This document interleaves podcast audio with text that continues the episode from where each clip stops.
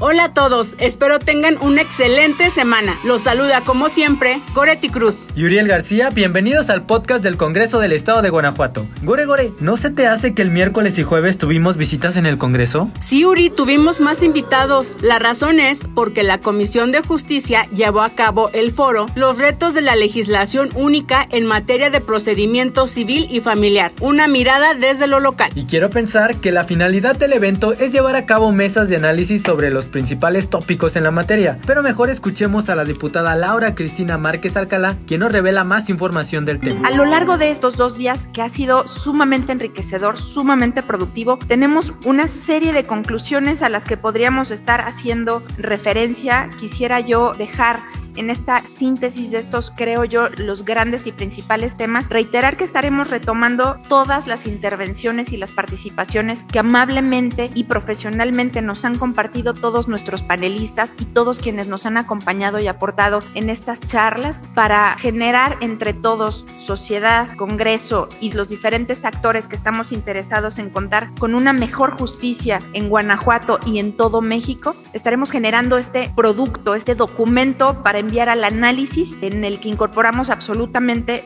todas las aportaciones. Y es fundamental porque todos, y como lo decíamos desde el primer día, todos necesitamos y en algún momento estaremos tocando los temas civiles y familiares de alguna manera. Y para complementar la información y nos quede todo mucho más claro, tenemos invitados hoy. Nos acompaña la doctora Cecilia Ramos Estrada, secretaria general de la Universidad de Guanajuato, a quien saludamos con mucho gusto.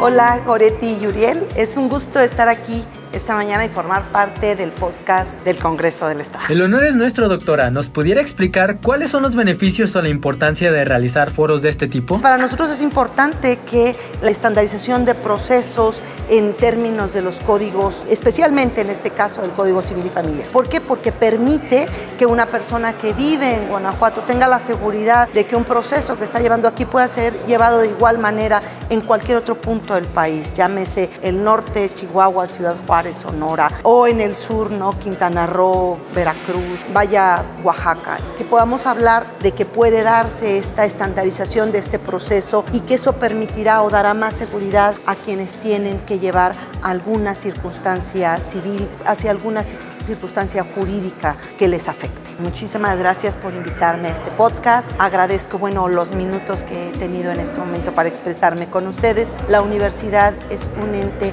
que enriquece al Estado y que es la universidad de todo el Estado. Esperamos que podamos participar y dejar huella en este momento. Gracias. Le agradecemos su participación, doctora Cecilia Ramos. Siempre es un gusto contar con la presencia de la Universidad de Guanajuato. Pero no es el único invitado que tenemos, ¿verdad, Gore? No, Uri, hoy tenemos más invitados de lujo. Nos honra con su presencia José Luis Manríquez Hernández, subsecretario de Servicios a la Comunidad de Gobierno del Estado de Guanajuato, a quien saludamos con gusto. Hola, Goretti, hola, Uriel.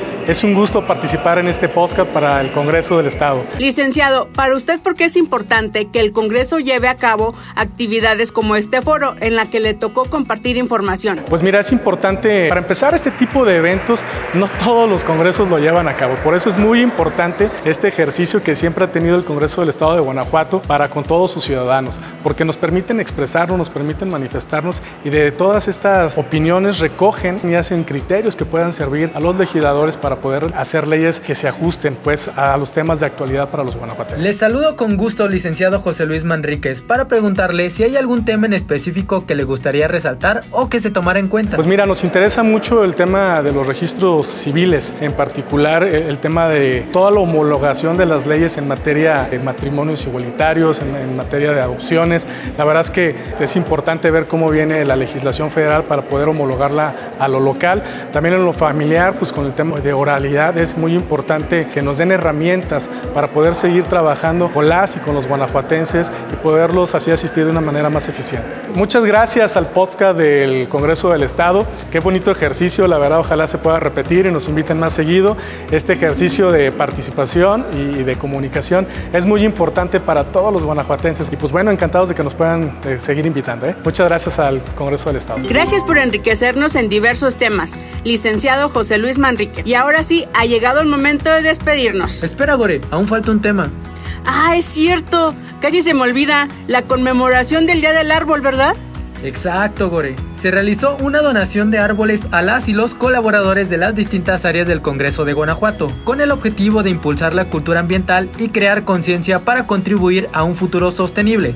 Quien nos tiene más información es la diputada Marta Lourdes Ortega Roque. Escuchemos. En nuestro país, desde el año 1959 se celebra cada segundo jueves de julio el Día del Árbol, con la única intención de hacer conciencia social acerca de la importancia del cuidado y de la necesidad de contar con árboles en todo el territorio. Por eso la relevancia de este día y la importancia de que el Congreso tome un rol central y busquemos el garantizar que los esfuerzos de muchos no solo queden en bonitas fotografías, más bien garantizar que estas especies que serán entregadas a nuestros colaboradores del Congreso, así como todas aquellas que se plantarán en el Estado, puedan tener la certeza de su longevidad y brindar los servicios ambientales que les corresponden. Uri, cuéntales sobre nuestra participación en la hora nacional. Cierto, Gore, cierto. También los invitamos a escuchar nuestras participaciones en la hora nacional, todos los domingos a las 10.30 pm por tu estación de radio favorita. Ahora sí, Uri. Llegó el momento triste. Lamentablemente tenemos que despedirnos. Recuerda no bajar la guardia, protegerte tú y a los tuyos acatando las medidas de las autoridades de salud. Un abrazo para todos. Hasta, la, próxima.